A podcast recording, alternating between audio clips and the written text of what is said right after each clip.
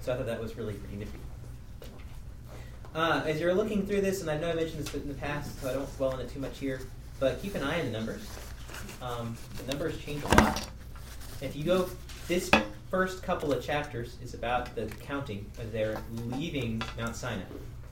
The next set of numbers, towards the end of numbers, is when we've already gone through a whole lot of mess. A lot of awful things have happened.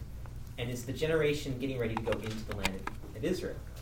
What's really fascinating is that the numbers don't match up hardly at all by tribe, but the overall number is almost identical. Um, and I think this really harkens back to what uh, Mordecai tells Esther. He tells her that, you know, if, if you don't save the Jewish people, God can raise up another. And I feel like that point is almost made here with the tribes. It's like God's going to have the right number of people going into the land of Israel. Whether your family was, you know, righteous enough, faithful enough, had enough, you know, kids or whatever to be part of that group, that's up to you. But God is going to work it out so that it's going to be exactly the way that He wants it to be. Yes, sir. Well, uh, the thing that kind of pointed out to me this time was because uh, a lot of times we look at the first section, it goes, you know, 42,100, and just kind of go through it. But the thing that really popped out to me was every one of those tribes was an even number. Mm. And so I'm like, oh, well, they're just rounding up and down. But then when you get down to the other count where it talks about the, is it one month and above or two months and above, it's 42,353. So you're like, so was it an exact, was it an exact count? Mm. Or or were they rounding? Were they round? Because one's round. Yeah. If one's rounded, the other one's not. Or were they all perfect count? Yeah. So I can see that. I, maybe maybe God's a little OCD. just right. But anyway, I just thought that was kind of unique because it's like it's weird how these are all coming out even numbers, and then all of a sudden you get down to the other count, it's like, oh, well, wait a minute, this one's not even. So anyway, yeah. I don't know. Yeah, and I noticed that Judah was the largest number. Yeah, like always. Judah is the leader, and I think that's another thing. Is the, the reason I bring up the counts. Um, did I see a hand over here? Okay, I'll skip you a second. Um, well, the reason I bring up the counts is because if you look at the tribes that are that really explode, and you look at the tribes that are really pathetic in the second count at the end of Numbers, oftentimes what you'll find is that those tribes that had really lost a lot usually were were lame tribes. They, you can find specific instances of a member of their tribe that really messed things up, really badly. And and you and I think that what the lesson it seems to teach is that your actions have consequences not just for you. It actually has consequences for the next generation. Because what we're missing is that this count is almost irrelevant in terms of the overall history of things. The next count is the one that God uses to figure out how to sort out who gets what territory in the land of Israel. So this count was your starting point. You know, they always say it's not how you start, it's how you finish. Well, that's how they finished, so to speak, before going to the land of Israel. So you think about, like, as you're pointing out, Judah. Okay, we're like hundreds of years after Judah. But Judah speaking of stepping out by himself, he took the lead with Joseph. He put himself on the line there, so to speak, to stand up for Benjamin. And his leadership of the, the, the other brothers um, parlays itself into leading the whole nation. And I think that that's something we have to keep in mind too. It's like I think it's so easy, especially for those of us who are, you know, in your as your as, as, for those of us who are like just getting started in life. It's so easy to almost lose sight of the fact that there's anything else beyond you because it's like, well, up until now it's only been about me, so now it's like, okay, now it's about two of us, but you know, whatever. And it's like I think it's harder to remember that like the things that I do today don't just affect me 20 years from now. They can be affecting my kids, my grandkids, other people's kids, um, and that's what happens here. Is these tribes, um, the ones that I mean, like I love one of my favorite ones is Dan. He has one son, and he has like 60,000 in his tribe. by the time we get to one of these countings, and it's like, whoa, that boy, I tell you, small beginnings, but wow, you know. And that's the idea is that like there's almost there's never a, there's always an opportunity to do better, but at the same time you can mess up the future, so to speak, by mess by, by failing now. So it's a it's a it's a sobering thought, but encouraging at the same time. Yes, Johnny. I was going to say I, heard a couple weeks ago a really neat teaching. I think it was Rabbi Daniel Lapin, and it was he was pointing out that through all these sections where there's tons of names, where it's just really easy to kind of be like, whatever, want to skip it or just snore your way through it and things like that. He he brought up the he made a really neat connection saying that it's with your name that and and having a name associated with you that you still have your humanity and it's it's it's the idea that Hashem really actually truly cares about you. And he used the uh, I don't think he used this example but one of the ones that I thought of was when we think about the Jews in the Holocaust they were branded with numbers on their Mhm. arms. And um, there's also a, something unique to the IDF and to the American military and law enforcement that they actually have their names on their uniforms, whereas a lot of other uh, countries and cultures around the world, they don't. They just have like a number. You're like officer such and such number, Hmm. and so as a result of that, your your humanity is lost, and so keeping the name. Um, and since we do have a lot of numbers here as well, they're all still associated with a name. Mhm. X number associated with the tribe of Dan. X number associated with this Mhm. tribe, and so on and so forth. And they were So- counted by name. Exactly. So it's it's you know whenever you whenever I start seeing those kinds of things, it's it's like, well, such if you start going by numbers and not by name, it- it's you literally are just kind of you're just another number, like another you know, like in a big corporate you know type situation or something like that where oh it's expendable and, and stuff like that. The name actually means that you're important. God cares about you, You're and, and unique. exactly, and there's a there's a role for each of the each and every single one of them. That's cool. Yeah. Yes, sir. If you've ever, if you've ever had uh, a relative pass away, and you got to go clean out their house, Mm-hmm. invariably you find a box with a whole bunch of pictures in it, or cards that somebody was saving. And you read through the cards, or you flip over the picture, and you look in the back, and it lists the names of the people in the picture. This is Aunt Sally with cousin Bertha, you know, and Uncle Schmedley and stuff like that. And you hear these names, and and you realize th- these these are my relatives, and it draws you back in time, and makes you realize that you're just one in a long line. Hmm. And I, I think as Gentiles, we just don't get it. As you read through the beginning of this of this particular sefer, we are reading. If you're Jewish, you are reading your relatives, Mhm. the Family tree. names of your family tree. You know, so oh, you know, I get it. They're all cousins and everything, but to be able to teach your kids, son, we're from the tribe of Dan. And that's your great, great, great, great, great, great, great, great mm-hmm. grandfather. And the number one person in our tribe that year was Grandpa so and so. It's almost like a. And uh, we named you after him. Mm. Yeah, it's almost. That's like why a, you got that mm. name. Like a high school uh, yearbook kind of yes. thing. Here's our class president. Right. I mean, it's, It's an amazing thing, and we don't get that. We read it, and we're just looking at funky names, a lot of which are hard to pronounce. Um, I think another thing to remember about these names is that after 200, 400, whatever you know number you want to use, I believe was uh, about 200 to 250 years of uh, captivity in uh, Egypt, 400 years from when uh, Abraham was told they were going to go down to Egypt. But over 200 years in captivity down there uh, as slaves, and yet the vast majority, if not all of these names, have God's name in it, or some variation thereof. Mhm. There was still a connection with their God. Mhm. Whether they did right by Moses when he first showed up or not, they still were looking and, and associating themselves with the God of Abraham, Isaac, and Jacob. And I think there's a lot of redemption there because I think one of the things that's really interesting today, um, the question comes up.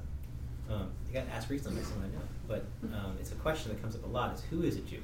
What does that even look like? What does that mean? And actually, it's not a question. Even though Orthodox Judaism has a definition, it's not a question that's particularly well defined within within Jewish culture. Um, different Orthodox versions have their own rule, but it varies from different groups to different groups. And in the land of Israel, it's very complicated because they have an odd blend of religious and secular in their case. So, well, technically, you, your your grandmother is Jewish, so you do count, but you don't actually are considered religiously Jewish. So therefore, you know, whatever. So it's it's it's not easy to figure out what's a Jew. Well, one of the things when we were talking about Messiah in the study class, one of the things we found out, um, according to Ram, Ramban, I believe, Rambam. I'm not going to know until you tell me what it is you're talking about. The, his, um, I think it's Rambam actually. It's the uh, the his commentary on the kings, the kings and the wars. That would be Rambam. Thank you. Um, he points out that one of the things Messiah is going to do is he is going to not only gather up all of the, the people of Israel from around the world, but he's going to figure out who they are. He'll clue them in as to what tribe they're part of. So he They're actually a Danite. That's the thing. And so that's a big deal. So like he's going to do this. So you think about this point because this point, um, I remember um, That's uh, a cool deal. one of the guys way back in the day, um, one of the commentators, I think his name is David, but I can't. That wasn't the nickname that he actually went with. Um, Rabbi Son. He used to do commentaries on the Torah. I don't know if he still does. It's been a long time. But um, one of the things he highlighted in this is that his belief was that that was sort of why this went. That these guys had no idea half the time who, what tribe they were in. They'd lost their history. It was really complicated and confusing. And you're right, they kept the names, but they were on the 49th out of 50, you know, levels of sin. So they had totally lost their culture. They weren't keeping hardly any of the rules anymore. They barely knew who their God was. And it's like, and so this was like a fresh start. This was a chance for Moses, supernaturally given the ability by God to say, You are this. So they were not only calling them out by name, but their tribe assignment was not a sense of, okay, so everyone in Dan, raise your hand. One, two, three, four. It was more the sense of, Shmuli, you're in Dan. One. Ehud, you're in Judah. One. You know, it's like it was more like that. It was figuring out who was in what tribe was, was almost a revelation to the person themselves. So if you think about that, that this this passage takes on a very redemptive nature to it, very much so like the way the Messiah returns. He will gather up all of the tribes, as as as um, Yeshua points out, from the four winds. He's going to bring them all in from all over the world. But they're going to be a hodgepodge. It's going to be a mess. I mean, they're going to have people who didn't even know they were Jewish. It's like they've been they lost their great great great grandparent converted, tried to forget they were Jewish. The other grandparent was hiding from the Nazis, and you know, I mean, it was just it's a nightmare. He's going to bring all the people together. He's going to say, "You're Dan, you're Judah, you're Levi." Amen. Congratulations, by the way. You know, you're Shmo. And he's gonna he's gonna lay them all out. And it's gonna be a redemptive moment. Because as you pointed out, the names was one of the only things that they still had. These guys, I mean, I'm not, not to speak on Rob, but in a, in, from a spiritual perspective, they were losers. Mm-hmm. They had gone through a lot of really bad things. They had really lost who they were. So this was God. This was, this was using a Messiah-like figure in Moses to bring the people back to God in a in a completeness almost overnight. And that's what we're celebrating starting tonight is the giving of the Torah.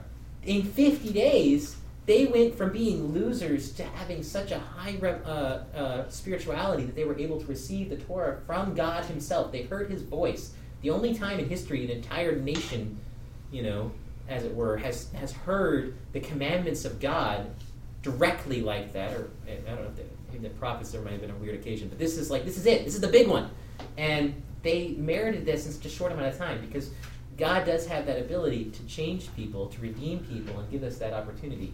Well, I think it's I I think it's amazing too how you know it wasn't you forty two thousand five hundred you go over there. It was an individual count, and your dad did a great job this week in Bereans about talking about lifting them up. You know, it's a lifting up Lift thing. head. Lift up your head. Mhm. And so you know a lot of times, or at least the old Sunday school me and stuff like that. You know, you read it, you're like, okay, the first 17 verses, I can just, it's just numbers and stuff like that. But this is an Yeah. amazing, I mean, this is an actual coming from God's mouth to, to count each individual, 20 years, and then he goes and does everybody else too. But to me, that's just the impactful thing of this.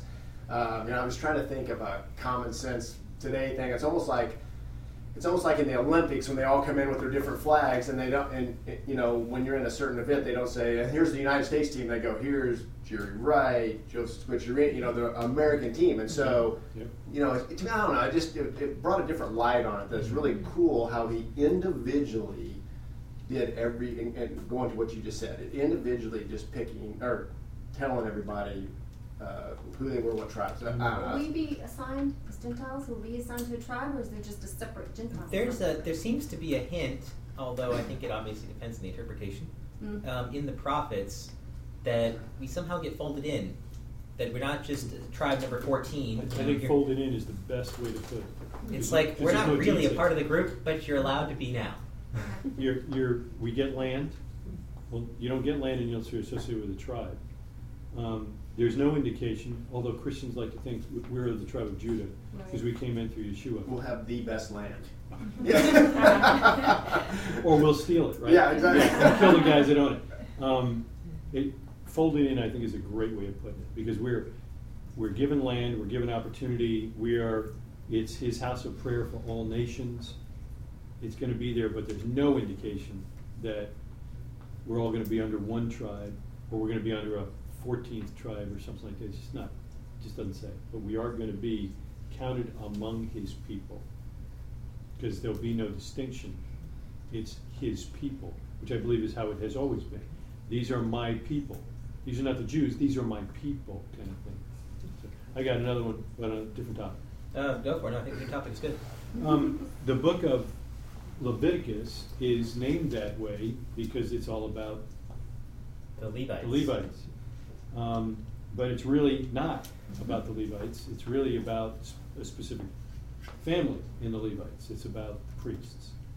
The whole thing is about the priests. Now we get the Levite stuff at the very beginning. In chapter 1 and verse 47, 47 um, the Levites were not listed among, along with them by their ancestral tribe.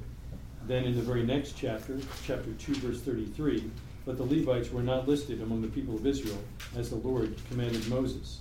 In chapter 3 and verse 15, list the sons of Levi, finally, by fathers' houses and by clans. Every male from a month old and upward you shall list. And you alluded to it a minute ago. He didn't count all of the Jews. He only counted the ones that were 20 and older and could go to war. But he counted all of the Levites.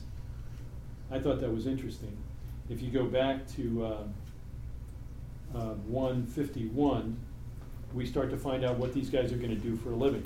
Mm-hmm. Um, when the tabernacle is to set out, it's the Levites that shall take it down, and when the tabernacle is to be pitched and set up, it's the Levites that shall set it up. And if any outsider comes near, he shall be put to death. So these guys were not only the schleppers and the builders of the tabernacle, but they were the army. They were also packing heat. They were packing heat because it says in verse 33 the Levites shall camp around the tabernacle of the testimony. Why? So that there may be no wrath on the congregation of the people of Israel, which would come from God. And the Levites shall keep guard over the tabernacle of the testimony. So I thought that outsider thing was Gentile. It's not, right? Um, They've if- got layers, even Yeah. within Israel. if you look at that, that's zar, and it is literally a stranger. So there it is. You've Um, got you've got it segregated. That's the thing is to remember that um, God is holy, and that better explains the Gentile Israel distinction. Because it is odd. The question gets raised: Is it ethnicity? Is it religion? Yes. It's kind of a weird thing in between. Um, but even within Israel, you have the priest and the rest of the people. Well, you've got get the Levites you've and the rest of the people. priests, the Levites, and the rest of the And then people. yeah, and then you got the high priest as a one guy, and he gets to do a really special thing one time a year. Yeah. You know, so you got to. and, the, and the tabernacle is the same way, uh, where you see in the it's specifically in the temple where you actually, as you draw closer, like if you're on the outside of this group of tents and whatnot, you're you're just in the camp, um, and as you draw closer and you draw closer to the inside, you get closer to the tabernacle. You're now passing through the Levites, and then you pass through the priests, and then you get to the tabernacle. And just as in the in the uh, temple, you as you drew drew closer to God and to His presence, you physically went up steps. You got higher and higher and higher, and you know we've got uh, down in uh, three ten. You shall appoint Aaron and his sons, and they shall guard their priesthood. But if any outsider comes near, again, same word, right? It's zar, he shall be put to death. So the Levites are protecting the tabernacle proper, and the priests are protecting the priesthood, all in an attempt to protect God's holiness, Mhm. so that no outsider can come in. And to your point, I do think that's the deal. It's that we're no longer outsiders.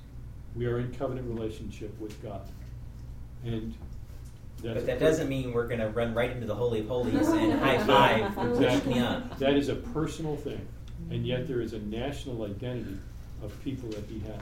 Right? So I am never going to be a Jew, but I will from now on always be a member of his covenant and one of his people. And he did choose me. He just didn't choose me the way he chose them, right. because he chose a people. He chose Right. a nation. Right. Joseph, can I ask a question about the Levites being numbered? Because I think it's two. Forty-seven, it says, but the Levites were not numbered among them, and then it says in forty-nine, only the tribe of Levi you shall not number. Right. So And then then chapter- later it and then in chapter anyone three, he does count. among, oh, okay, so I thought. Chapter three thirty-eight. The way I read it was that he didn't count the adult Levites, he only counted the ones above one month old. But he's saying if you're above one month, then it's all the way. All the way up. Yeah, Yeah. Okay. yeah. he- I think the distinction is when he's counting everybody else, he makes it clear you're not counting the Levites. You just want to count the folks that are going to go to war Right. and are going to fight. And the Levites don't do that because they protect the tabernacle. Right. But later on, he does count them because then he goes into what you would have expected to read in Leviticus. I think he goes through. Okay, when we when we're breaking this thing down, your team is going to do all the stuff that's in that room. You get the carpet, the wallpaper, and the light fixtures. You get anything that melts. You get anything that's heavy. You and he breaks it all down, and then everything's got a bag. So when you're done breaking your stuff down, stuff it in the bag. And then we got another family who's also a Levite. When that family comes in, all they get to see is the stuff in the bags. They just see the bags. You guys schlepp the bags to wherever we're going. When you get there, just put the bags down and walk away. Then you guys come back in, take it all out of the bags and set it up. It's almost kind of like the um, in uh, in business, especially if you're in a business that has um, layers of information. I work at a bank, so we have layers of information. You've got your public information that anybody can know. Then you've got like internal information that only employees should know. Then you have confidential information that only business need to know should know. And then there's restricted information that only a very special, very important level of people within The the, overall group should know. Right. And that's, I mean, you know, so it's like you've got all these little layers. And it's the same thing here. Exactly. the holiness of Hashem is so potent. It's so intense that he has these layers. And I do want to keep. Well, uh, just one, more- one, one other comment is, we never, I never heard it in church. I never, I never, do we even read this? Right? This, this is the boring book, right? You just skip this stuff? I, we were never taught in, in the church that I'm aware of, that once you get past this book, once you finish what we're reading right now, you can count very clearly the number of people that would ever in their lifetime see the stuff inside the Mhm. tabernacle. Yeah. That's shocking. Because you were just talking about how we're taught we're going to high five God or Jesus in the Holy of Holies or something like that. Mm. That's so disrespectful. It's so unbelievably dishonoring to God Himself. And when you read this stuff, no wonder Jews look at Christians and go, Are you nuts? I don't- know what God it is you're serving, but it can't be mine because we had a specific family that were the only ones, and even only certain family members were allowed to even see the stuff in there, let alone God. Unbelievable. Right. Yes, and I think it's important that we keep that holiness of God in mind in our daily lives as well. It's like if He was such a big deal that we had layers of what personnel could see certain things, not even Him. I mean, just things that were associated with Him. Right. And it's like, you know, I think, you know, and now as I'm thinking about it, joking about God kind of being a little OCD is inappropriate. So the point that I'm trying to get at is we do need to keep that, that sanctity of God um, in our minds in the things that we do. Because whether you realize it or not, you're reflecting back on Him, both to seen and unseen. Um, and one other point I want to get at, and we'll kind of wrap up our Bamidbar section here, unless you have other comments someone wants to make. Um, is talk about the different groups.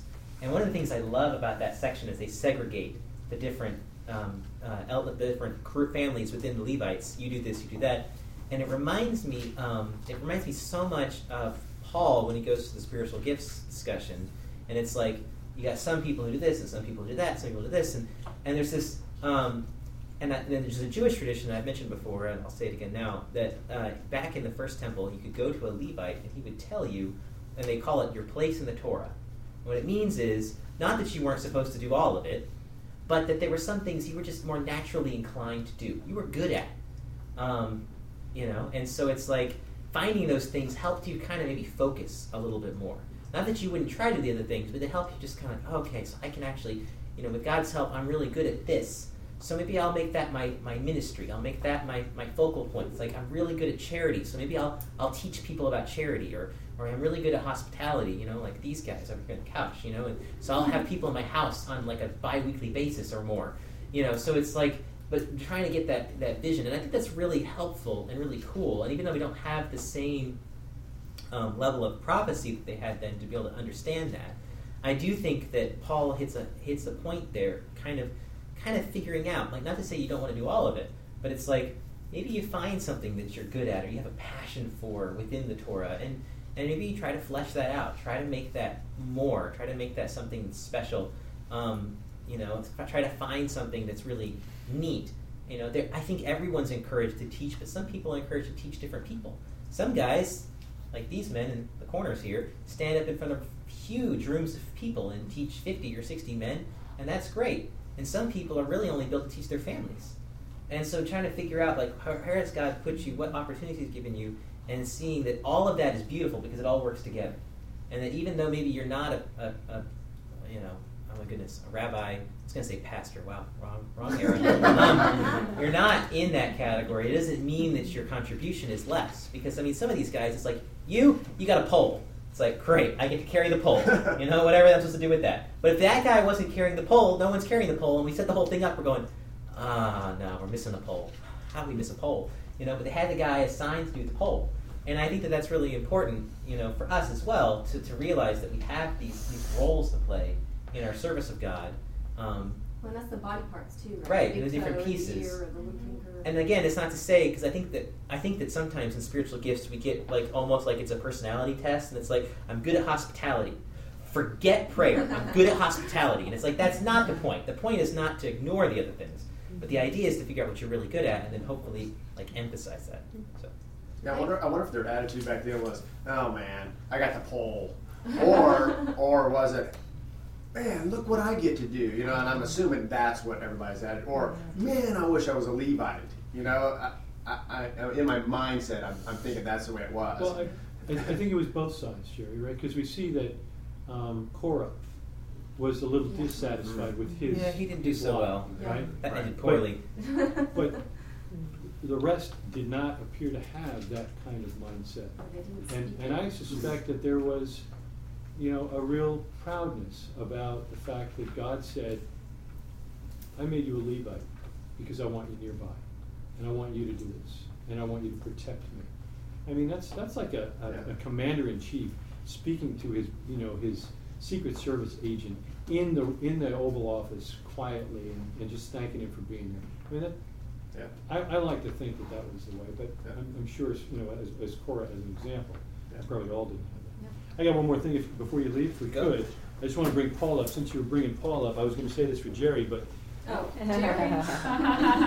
Wait a second. Okay, great. Uh, so um, I, I, was, I, I find it odd when I read Paul that he says several times that he's treating some of the believers as his own children. Um, you may remember that uh, he says. Uh, I don't write these things, 1 Corinthians 4, to make you ashamed, but to admonish you as my beloved children. That's interesting. He says to uh, Timothy, my beloved and faithful child, um, he says um, later on uh, that he is uh, earnestly trying to uh, to get the ch- his children, like he's trying to uh, Galatians 4, my little children, for whom I am again in the anguish of childbirth until Christ is formed in you. Um, he's really uh, going through that, and I just, I just found it odd. Uh, but it's actually right here in chapter 3.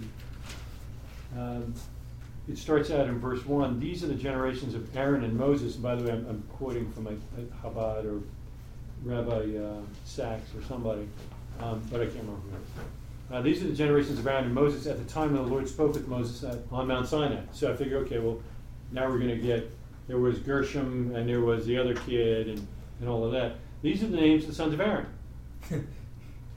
Nadab the firstborn, Avihu, Eleazar, and Itamar. These are the names of the sons of Aharon, the anointed priest, whom he ordained to serve as priests. You read through the rest of the Bible, and we never get to Moses at all. So why does it say these are the generations of Aaron and Moses at the time when the Lord spoke with Moses on Mount Sinai? And it's interesting, even though it says that he was speaking with Moses on Mount Sinai, this is one of the few times where Aaron is actually put first. Now he's older, but it's one of the first times that he's actually put first. And he talks about it. So where does Moses fit in? Now, what the sages have said, evidently, is that this is the value of sharing Torah knowledge, teaching the Torah to other men and women. Hmm. Because as you teach the Torah, they become like your children. And there's a bond there that will always be there. And it's almost like a father son bond. And Moses taught Aaron how to be a priest. He showed him and taught him the Torah. And it says specifically, when the Lord spoke with Moses on Mount Sinai, here's what we got from Aaron. So the sages say Aaron's sons are Moses' spiritual descendants, they are his children. And Paul used exactly the same metaphor when he shared the Torah, the living Torah, with people that he met, Jew or Gentile. They became his children. And he labored for them and was concerned about them. And I just think for us, that should be our focus. I, I think the evangelism thing gets kicked into, into high gear in the church a whole lot more than it ought without the requisite follow up, as we all agree, that makes disciples and therefore spiritual heirs. Those that we can be proud of, and those that will be witnesses for us when we stand in the judgment. I have a question, I'm not sure if now's the right time, but you, you spoke about Shavuot being a celebration of the giving of the Torah. But do we also celebrate the giving of the Spirit on the anniversary of Shavuot?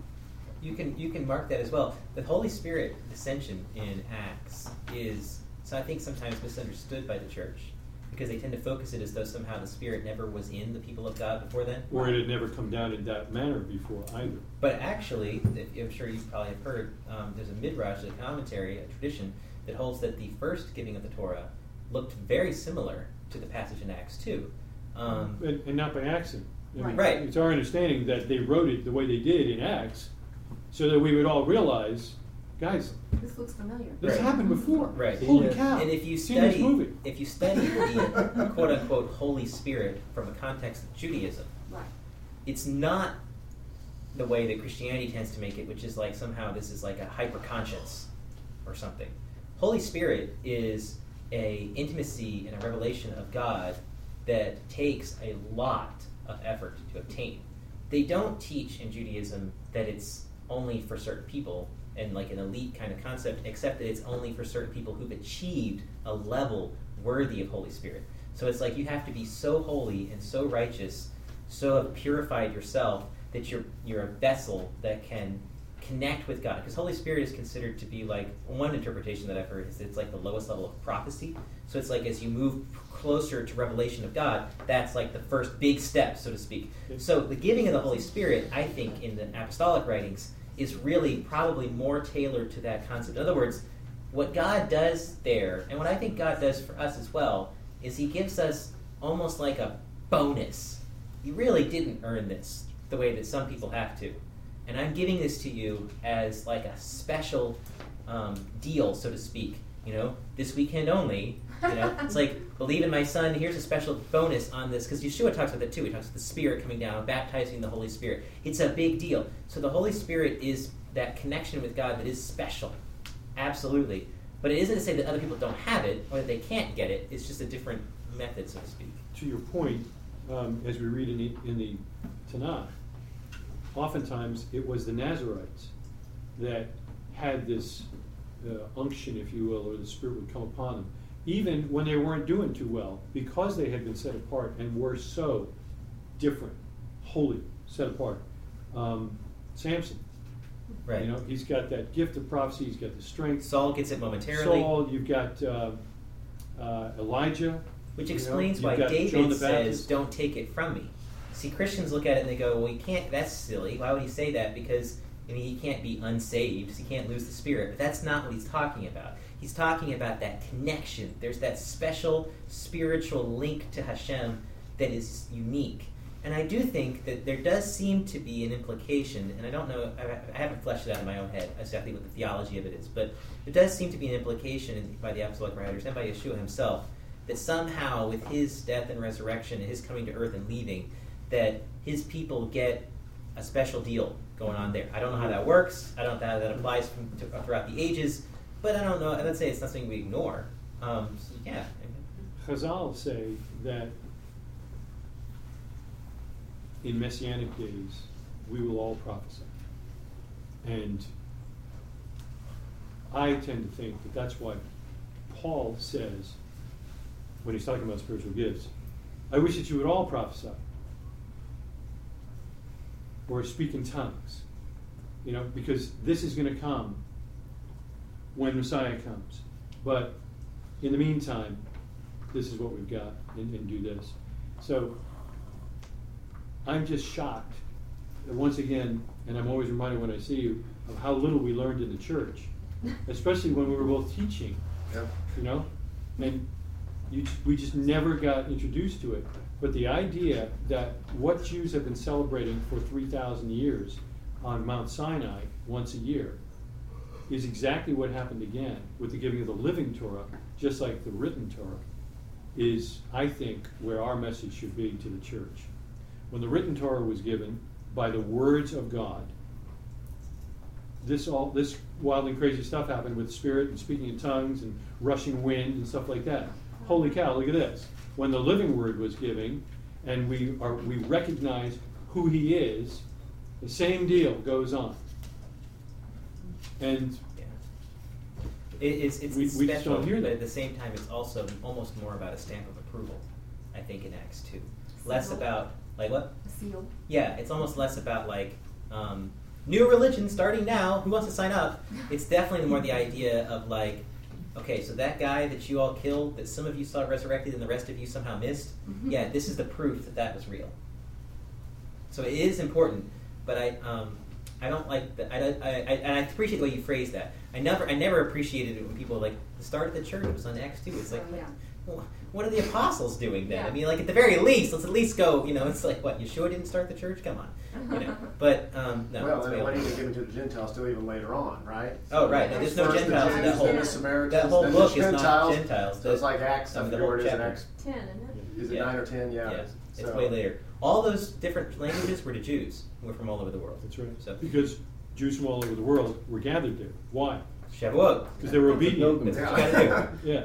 It's, Um, uh, we should really move on here, I think, before we, Sorry. we lose. No, no, no, no. That's a good question. I'm glad you asked. Okay, you go ahead. Yeah. Yeah. Um, no, I just I want to make sure that we have a chance to get through this real quick before we so we don't run late. Since we had promised to end early, and that's that we're not may not be able to do that now. Oh, one real quick. I just before we miss it because I missed it last year. Remember, it said several, twice that the Levites are protecting the tabernacle from strangers. If a stranger draws near, he is put to death. Remember when uh, Nadab and Abihu brought down the strange oh, fire? yeah, strange fire. It's the same word. That's cool. Ooh. Sorry. That was cool. I like that. Thank you very much. Um, so uh, I know that some of us have the text. I don't know. all Well, if you have your it. siddur, it's in your siddur, so we can Yeah. just flip to the siddur. Um, I'd be happy to. Um, uh, I, I think what we maybe the best thing is just a few of us just kind of read through it. This one's pretty short, actually. This is one of the shortest ones. Um, only a handful of pages. Each one is kind of lengthy, but they're, they're not that many. Um, just kind of read through it relatively quickly. If you have a really cool point, go and say it. Um, but we don't need to highlight every little detail because, as we learned last week at the Pirkei Avot discussion, you can easily spend the next two hours talking about this. We don't have time for that. So, um, like I said, if you have like a you know red letter point you want to make, do that. But otherwise, um, we'll just kind of read through it and um, absorb the lessons here. So, um, do you have? Can you get a scissor for? Sure, um, there are a couple up there. What page is it on? It's on page 581 in the in those stores. We're on chapter six. Um, and of course, just as a background, if you haven't done this before, um, Pirkei Avot is we have six chapters of it. It is the lessons of the fathers, chapters of the fathers, and it's like kind of like a proverbs, so to speak, from the sages who are um, after the end of like Malachi, you know, that time period. So it's like moving up until past Yeshua, all the way up into like um, the early formations of rabbinic Judaism. So It starts with the pairs, the zugot. Right. So we get like their highlights, so to speak, their their best best hits of their quotes, and we do those for the six weeks leading up between Pesach and Shavuot. This year, because of a weird calendar deal, we actually had one Shabbat we took off at the beginning because it didn't line up perfectly. But this is the last one right before Shavuot, and we'll jump in. So I will um, I'll go ahead and just read the little intro and the first one, and then I'll just kind of you know we can go around. People have them. We can kind of start up.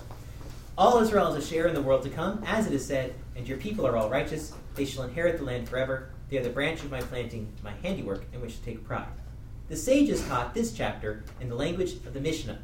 Blessed is he who chose them and their teaching.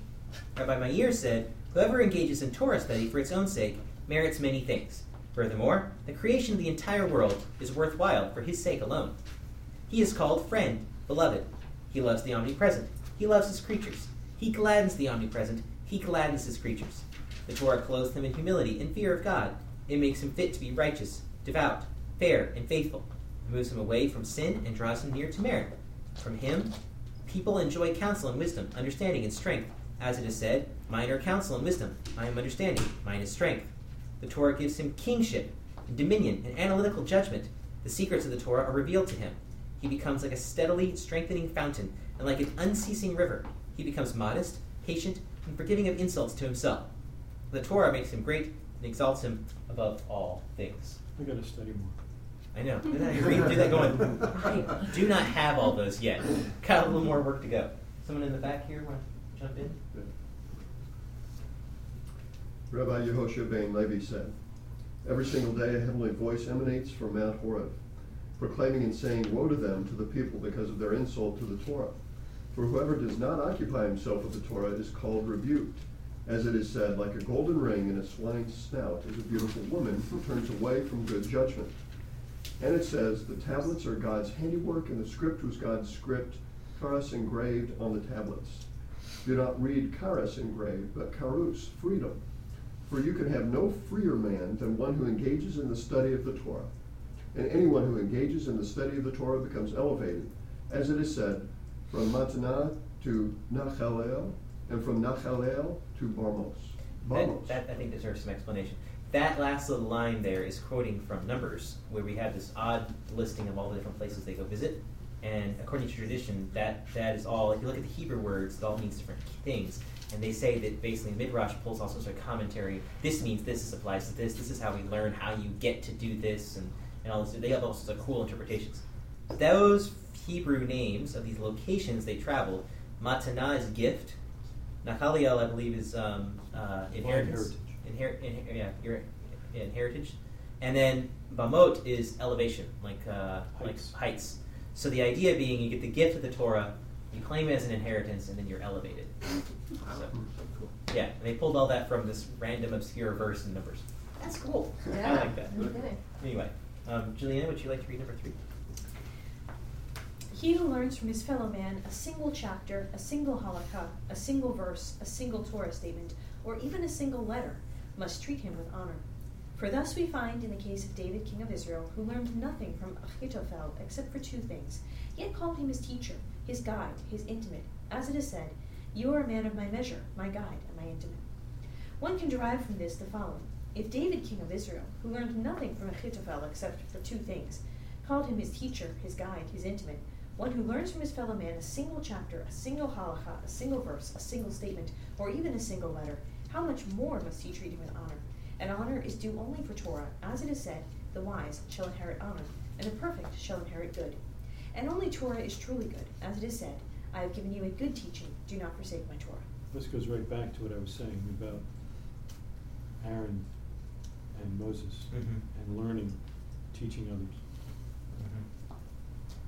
Very true. You Gotta respect those who teach you. Um, Glennis, would you like to read number four? Sure. This is a way of Torah. This is the way of Torah. Eat bread with salt, drink water in a small measure, sleep on the ground, live a life of deprivation. But toil in the Torah if you do this. You are praiseworthy and all is well with you. You are praiseworthy in this world and all is well with you in the world to come. Amen. I've read there's different uh, approaches to uh, this concept, but according to my commentary, this is saying asceticism is not being advocated here. Um, one is not supposed to get rid of their, the wealth that they've accumulated in order to study Torah, but rather the idea is it's a general call for moderation and also an address to those who don't have something. So it's like just because you're poor doesn't mean you can't study. Um, and also, I think it also keeps in mind it's kind of like um, Paul's comment: "He who has godliness with contentment has great gain."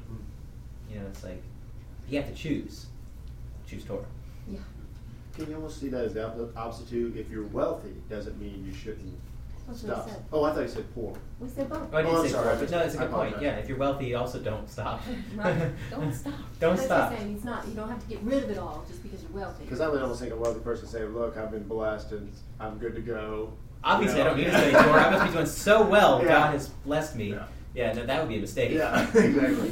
Yeah, actually, we just got done last week talking about this section where um, the idea was that, like, basically God gives and He takes away. Mhm. It's amazing how fast Yeah. That can change for people. So, you know, So appreciate it while you got it. yes, and it but, could be gone tomorrow. but ultimately keep your focus straight here, and I think that's that's the point of this little, little drush. Yep. Rebecca. Do not seek greatness for yourself, and do not crave honor. Let your performance exceed your learning. Do not lust for the table of kings, for your table is greater than theirs, and your crown is greater than their crown. And your employer is trustworthy to pay you your remuneration for your deeds. Mm, The employer there is God. Capitalized. right. Yeah. Let your performance exceed your learning. Always do more. That's cool. Mary. Torah is even greater than priesthood or royalty, for royalty is acquired along with thirty prerogatives, and the priesthood with twenty-four gifts. But the Torah is acquired by means of forty-eight qualities, which are study, attentive listening, articulate speech, intuitive understanding, discernment, awe, reverence, modesty, joy, purity, ministering to the sages, closeness with colleagues, sharp discussions with students, deliberation, knowledge of scripture, Mishnah, limited business activity, limited sexual activity, limited pleasure, limited sleep, limited conversation, limited laughter, slowness to anger, a good heart, faith in the sages, acceptance of suffering, knowing one's place, being happy with one's lot, making a protective fence around his personal matters, claiming no credit for himself, being beloved, loving the omnipresent, loving his creatures, loving righteous ways, loving justice, loving reproof, keeping far from honor, not being arrogant with his learning,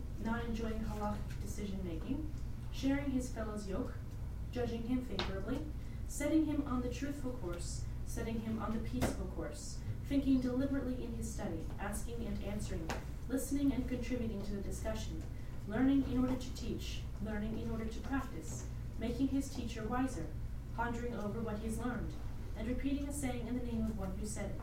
For you've learned this whoever repeats a thing in the name of the one who said it brings redemption to the world, as it is said, and Esther said to the king in the name of Mordecai. That was well done. Thank That one's Mary. worth framing. That one's a good one. It's got quite a list there. Yeah. Um, I think I, I I like the idea of all of these different things. Like it really starts to make you wonder. It kind of looks like a checklist. It's like, ooh, not doing that one. Ah, okay. so- Oh, I have to do that. I'll tell you, as a teacher, you look self. I mean, without even knowing the list, these are these are the things that a teacher looks for in the students that he's Mhm. teaching, because they're the ones that he can start to count on Mhm. that will that will give input in class, and these are the ones where the discerning teacher will know to shut a person down. If we have a visitor come and they start talking, you can tell that you need to shut them down because they don't exhibit a lot of these traits. Mhm. So they haven't earned the right to speak and potentially derail somebody else. Right. Yeah. Josh, I was just remembering um, a quote from the Screwtape Letters because I was recently exposed to that again. And um, there's this one part in it where he's trying to, you know, tell him obviously pride is the great sin that he's trying to get the guy to do, and he says um, if he's starting to get humble, just tell him when he's you know that he's when he's being humble. Look how humble I'm being. and then he's like prideful all over again, even just to himself. So he's not like exhibiting that, but he is anyway. And you can even see that in people now. Like if you read this list, don't go down and be like, I'm going to be really humble and I'm going to do this and this and this with the wrong motives because you'll end up being them anyway on the inside Right. with the wrong like intention. Just trying to come off like doing these things and then people realize you're not really like that or there's something off about it. Yeah, that's true. That's the thing is, I think that one of the things that Judaism encourages is mm-hmm. you adjust the inside by changing your outside actions, but you try to do introspection on the inside so that you make sure that your inside is matching your actions. So it's like you you your primary response is to change the things that you do because that's the thing you have the most control over, but you don't lose sight of the fact that it should also bleed in. Right. And if it's not, then that's a problem, and you need to work on that. To that point, um, before service this morning, Gabby and I were reading Psalms, and the one for her her birthday is is fourteen. So we read Psalm fourteen. I, I read that every day for her, and well, in it, there's the line that says, "Hashem looks down from heaven to see if there's a reflective man, comma, one who seeks God." So it's when you're and you know it goes on later to say that there's not you know one good on the earth and, and everything like that talking about the, the pagan nations and everything but but the the concept of this is what Hashem is looking for in us you know you are it's it, it makes it synonymous you're seeking God if you're reflective if you're reflecting within yourself and constantly looking to improve yourself. And so this is it the two become synonymous at that point. So it's like it's a lot bigger deal than we think. And I, I think most of our culture treats it anyway. I really like the idea in Judaism where they have like a thing you like a check self check you do at the end of the day. Um, I used to try and check things as I went throughout the day, and I lost track of the things I checked and I hadn't checked, and I was just depressed because you, you do a lot of you do a lot of stupid things during the day. But when you get to the end of the day, it's a good opportunity to just kind of recap highlights. Okay, this this didn't go so well. This definitely was bad. This worked. Doing that again, you know, whatever. And um, that's a really helpful way, as you're saying, to kind of do that introspection and think about it. Heshbon HaNefesh, Yeah. accounting of the soul, Yeah. Called. Torah study and Heshbon HaNefesh are listed as two of the primary things you should do if you want to deepen your relationship with God. Amen. So, this is right if you would take number seven. Great is Torah, for it confers life upon its practitioners, both in this world and in the world to come. As it is said, For they, the teachings of the Torah, are life to those who find them, and healing to his entire flesh. And it says, It shall be healing to your body and narrow to your bones. And it says, It is a tree of life to those who grasp it, and its supporters are praiseworthy. And it says, They are garland of grace, a garland of grace for your head, and necklaces for your neck. And it says, It will give you your head, a gar- give to your head a garland of, of grace, a crown of glory it will deliver to you. And it says, Indeed, through me, the Torah, your days shall be increased, and years of life shall be added to, to you. And it says, Lengthy days are at its right, and at its left are wealth and honor. And it says, For lengthy days and years of life, and peace shall they add to you. Great. Mr. Wright, you're number eight.